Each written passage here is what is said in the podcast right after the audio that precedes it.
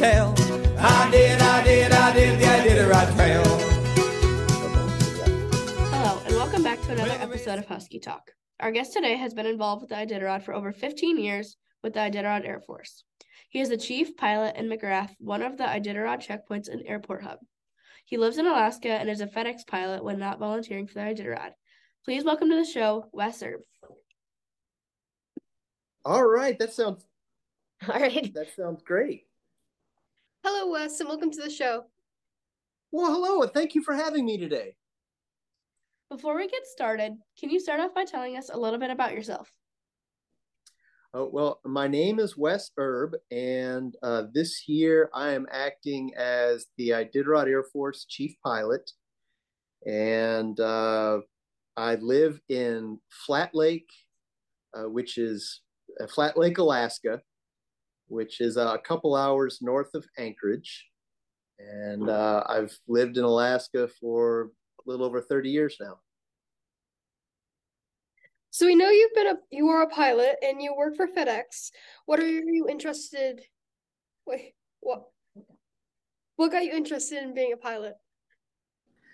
Um, I would have to credit my father for that. He was a builder by trade, but he always loved flying and aviation. And I remember uh, he had an airplane when we were growing up, a little airplane, and he took me flying when I was about six years old, I guess. And I remember that day now, just the first time that I'd ever been flying. And I just remember it just amazed me that we could fly and see the farm from up in the sky and the mountains. And it was really beautiful. It just struck me. And I think then I knew I I wanted to fly. And then later on I figured out I could make money flying because that was even better. Being a pilot gives you the chance to volunteer for the Iditarod Air Force. Let's talk a little bit about the Iditarod Air Force. Can you start off by telling us what the IAF is? Sure. Uh, and it's it's a really interesting thing because a lot of people know about the Iditarod race. It's a dog sled race from Anchorage, Alaska, all the way up to Nome, Alaska, but it covers over a thousand miles through mostly remote interior Alaska where there are no roads, no way to get there. Well, if you're going to support a race like this and have mushers go to all these remote checkpoints, the only way to get the people and the food and the fuel and the tents and to move dogs around and veterinarians and all the people that are required, you have to do it by airplane. So when the race first started, they actually started with just one pilot. His name was Larry Thompson. And uh, Larry Thompson had a Cessna 180, and he supported the whole race all by himself moving all the dog food and bales of hay and things like that. Over the years, it's grown. Now uh, we have anywhere between 20 and 25 pilots that volunteer each year to show up. They bring their own airplanes, and the uh, the Iditarod buys the gas for them, and we provide support for the whole race. So all the logistics and all the uh, all the things that are required to put on a race a thousand miles long basically goes in little airplanes up and down the trail. And the Iditarod Air Force is just that collection of volunteer pilots who come together every year to fly the race. And some of our pilots have been been flying the race now for gosh, over 30 years. Um, I myself have been flying the race for maybe about 20 years, but uh, it once you get started doing it, it's a lot of fun. And so we have the same guys come back every year, mostly, and um, you don't get paid, but you have a lot of fun doing it. So that's that's why people keep coming back. Has the Iditarod Air Force been a part of the race since its start 50 years ago?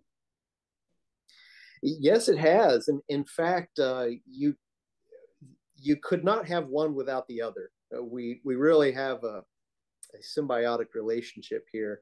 The the Iditarod race simply could not be put on without air support, and um, the Iditarod Air Force couldn't be without support from the Iditarod. So we need each other, and it's a it's a very good, healthy relationship. But yes, the Iditarod Air Force has been um, since the very first pilot, Larry Thompson, uh, back in '73. I think uh, he was the first guy, and so there's always been an Iditarod Air Force as long as there's been an Iditarod. How did you get involved with the Iditarod Air Force? Uh, it's kind of a funny story. I used to take my airplane and just fly up and down the trail, watching the dogs go by and watching the mushers. I really enjoyed Iditarod. I was just watching it as a uh, as a fan. But one day I was in McGrath, McGrath, Alaska. It's one of our major hubs for the Iditarod, and I ran into a friend of mine who was working in Iditarod Air Force. And what I noticed is he got to go up to the fuel pump and he filled up his tanks. It didn't cost him anything.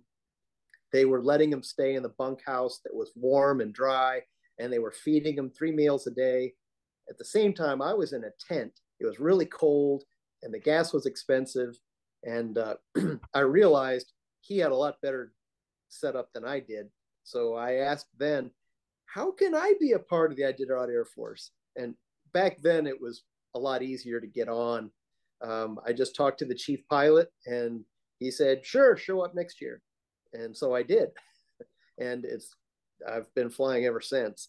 Uh, we now have a lot more, I think, a professional process of finding new pilots. And we, we go through their background and history and make sure that they're qualified and the most competent pilots we can find for the race.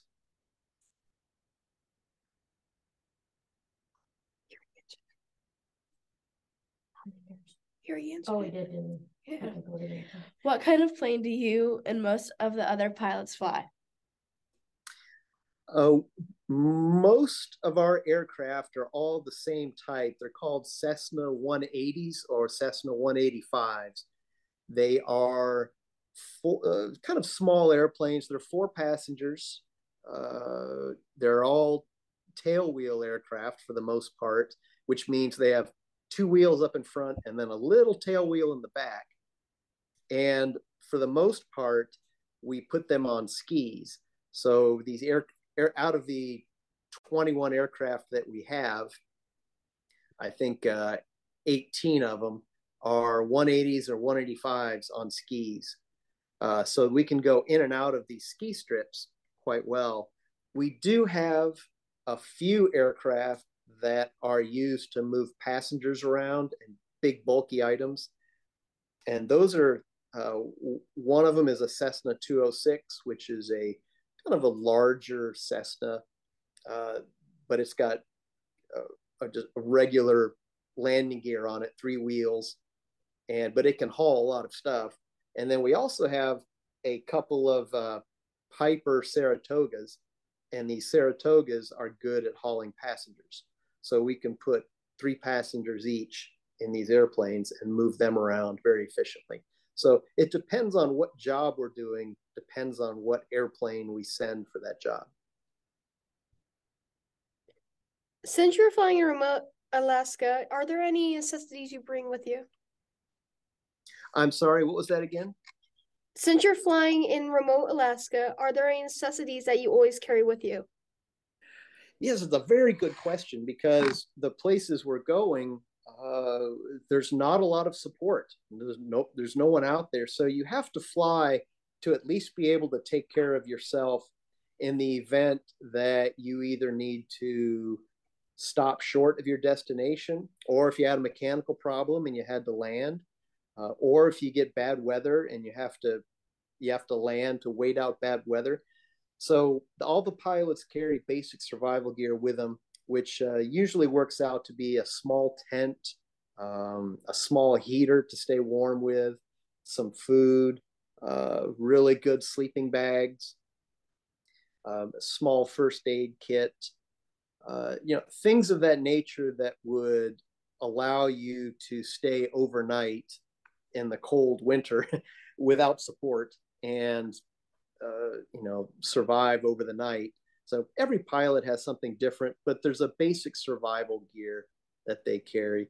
In addition to you always need a bag of tools because there's things that that break uh, along the way and so you need a set of tools as well. So the pilots all that i know they all carry a little tool bag and a survival kit. What are some challenges in being a volunteer for the for the Iditarod Air Force? The challenges from the pilot point of view is uh, uh, one is trying to find the time off because it is a long race. Uh, you know, the, the winter takes nine days and the race moves over a period of several couple weeks. So it's sometimes a challenge to find enough time in your life to dedicate to go fly for two weeks at a time. Uh, but some of the more, uh, I guess, challenges that might come day to day are the flying that we do. It can be very cold. Uh, there are many times, especially in the interior of Alaska, when we're flying around, it's minus 40 degrees. And at minus 40, it's hard to get anything to work. Uh, so we have to be real careful about how we treat the airplanes and how we preheat the airplanes so that they'll work. Um, so the cold is is definitely a big challenge. Weather is the other challenge. Uh, the weather in Alaska can change very quickly, and there's not a lot of weather stations to tell you what's going on. So many times you'll have to go hundreds of miles without really knowing what the weather is along the way. So you're constantly judging is the weather good? Is it changing? Do I need to turn around? Do I need to go to a different destination? So weather is another big one that's a challenge. And then the third is there's just not a lot of landing areas, especially with fuel. So you have to make sure that when you take off, you have enough fuel to go to where you're going or divert to another place because uh, there's just not that many places to land. You you're going to have to figure out. Always have a plan B um, in case you can't get to your original destination. Have you had any plane troubles while flying for the Iditarod? Oh, you know, I, I wouldn't say I've had there's always some challenges to the aircraft, especially when they're that cold. You know, sometimes you, you go out to the airplane and the tire's flat. Well, so because it just doesn't like the cold weather. Sometimes the engines don't like to start. Sometimes batteries uh, batteries die, so they we have to charge them up. Sometimes the engines have problems. We don't typically have too many aircraft problems in flight um, personally, the uh, the most challenging problem I have is when I I lost uh, my electric power uh, while flying. Now the engine the engine doesn't need electricity to run, so it ran just fine. But all the electrics in the airplane stop, so you don't have any lights or radio. Your navigational equipment shuts off. Uh, so it was really basic flying again, kind of like what they used to do way back in old days. So, uh, but fortunately, I was an area that I knew very well, so navigation was pretty easy. But uh, that's probably the most problem I have the airplane. The other problems then flying usually are revolve around dogs. Um, sometimes moving dogs is a very challenging thing because they can get in a fight or cause problems back there and it's hard sometimes to keep the dogs in line if they're being rambunctious. Since you're a volunteer do you provide the fuel and care for your plane?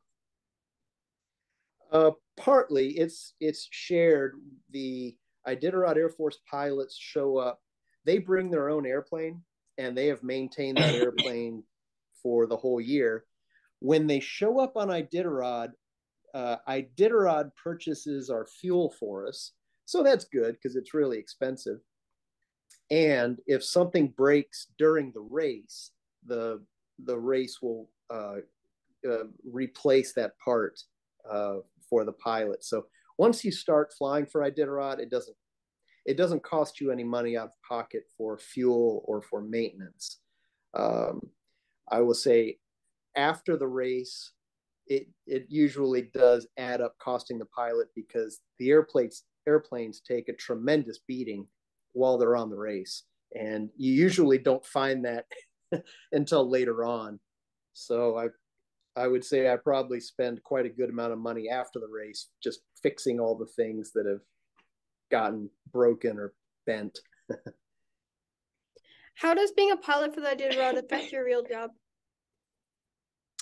Well, for my real job uh, at, at, FedEx, it's in a larger airplane. It's uh, it's an MD-11 aircraft, which is it looks like an old DC-10, but they're large aircraft. I mean, they weigh you know over 600,000 pounds, and we go from Anchorage to China and back. But it's a different kind of flying. It's it's up in 30,000 feet, and we fly for eight nine hours at a time. The Iditarod flying is a lot different. It's very close to the ground and it's very short missions, less than one hour. And there's no one really to help you. What I what I think it brings to my real job is that uh, I I take to it a lot of the skills that I've learned in Iditarod about how to fly an airplane safely and reliably and how to take care of it and I think it made me a better pilot for FedEx as well. The same things. I, I know how to take care of the airplane, and I'm always thinking about uh, what's Plan B, where can we go. Uh, so I think that both of them uh, bring good benefits to the other. what would you say is the best thing about flying for the Iditarod? You know, that's a really good question. And I have to think about that every year because it's it's a large expense. It it it costs me a lot of money, costs me a lot of time, costs me a lot of vacation. So there must be something about it that draws me to do it. And I, I keep coming back to the same two things. Probably the most important thing is the people that I see. Uh, the, you see the same volunteers year after year and so it becomes like family. You seem like it's a family vac- family reunion every year. You see everyone and you get to see them and work with them, and that's the thing that that really probably motivates me the most. The second thing is that Alaska is beautiful. It's beautiful to be able to fly around, especially in the winter, and see all of Alaska. And I wouldn't have a reason to do that if it wasn't Iditarod. I, I probably wouldn't get out as much. And so it gives me the opportunity to see this beautiful state and have someone else put gas in my tank and feed me and give me a warm bunk at the end of the night. So it's a good trade. Tell us something that people probably don't know about the Iditarod Air Force. you know, they they probably don't even know that it exists for the most part. You know, most people I think tune in and they see the mushers start the race and they see the mushers come in at Nome and they see the mushers a little bit in the middle. I think most people don't understand that when they're tuning in to, you know, 30, 40, 50 mushers, there's there's a thousand volunteers behind them making that possible. And without all those volunteers working, the race just couldn't exist. And I think the Iditarod Air Force is just one section of volunteers that I'm not sure most people even understand that it happens. They just think it's magic, you know, that, you know, these mushers, when they show up at a checkpoint and all the dog food is there, the bales of hay and straw are there for the dogs to stay warm, their food and the fuel, people are there. They probably don't think, how did all that happen? So I think the Iditarod Air Force is probably one of, you know, certainly a very important segment of Iditarod that people just don't really think about why it's there. Um, and most of the volunteers would probably agree that uh, people watching the race, just as fans, maybe don't understand that there's a much bigger race going on behind them, a thousand volunteers all working to make sure that those mushers get down the trail. And I think it's a fascinating story, really.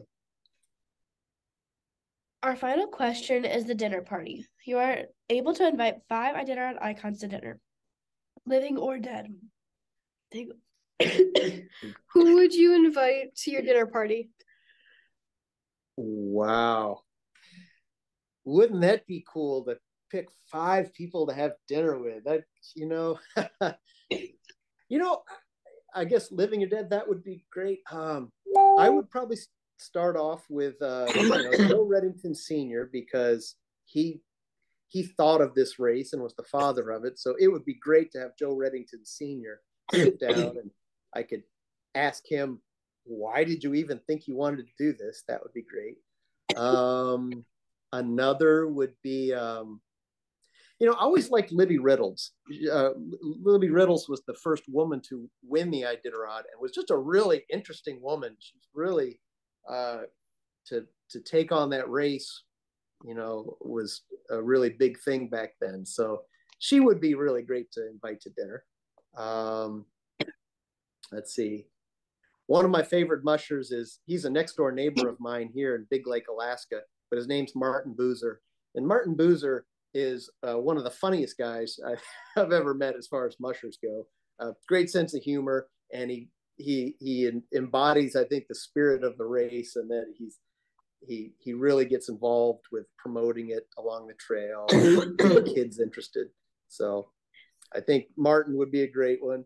Um, you know, one of the famous guys that I would I would love to have had a chance. He's he's not with us anymore, dead. But uh, uh, Herbie Nayokpuk was the uh, his nickname was the Shishmaref Cannonball, and uh, he was a very iconic native musher back in the day. and it would be great to talk to him because he would know all the stories about mushing growing up and when it it wasn't really a sport it was just how they got around so that would be great. And uh, maybe the last person would be Larry Thompson because he was the founder of the Iditarod Air Force. And it, it would be kind of fun to talk to him and just see how did he do the whole race all by himself that first year. That that that would be kind of interesting to find out. So I guess those would be my top five. Thanks so much for talking to us today, Wes. Oh, it was great to be here. Thank you so much for the interview, and it was great to meet you. And uh, we hope to see you around uh, visiting us here in Alaska and watch the race someday. Special thanks to our guest, Wes Erb, for being on our show this week. If you enjoyed this episode, please stop by iTunes and leave us a review. It helps with our ratings. Also, if you have any questions, comments, or people you'd like to hear on the show, email us at huskytalk1 at gmail.com. If we hear from you or leave if or if you leave a review, we will read it on the show. We would like to also give credit to Hobo Jim for our outro song, intro song, the Iditarod Trail song, and our outro song, Redington's Run. In the land of the midnight sun, mm, they call this race the Trail. To me, it's Redington's Run. In my heart, it's Redington's Run.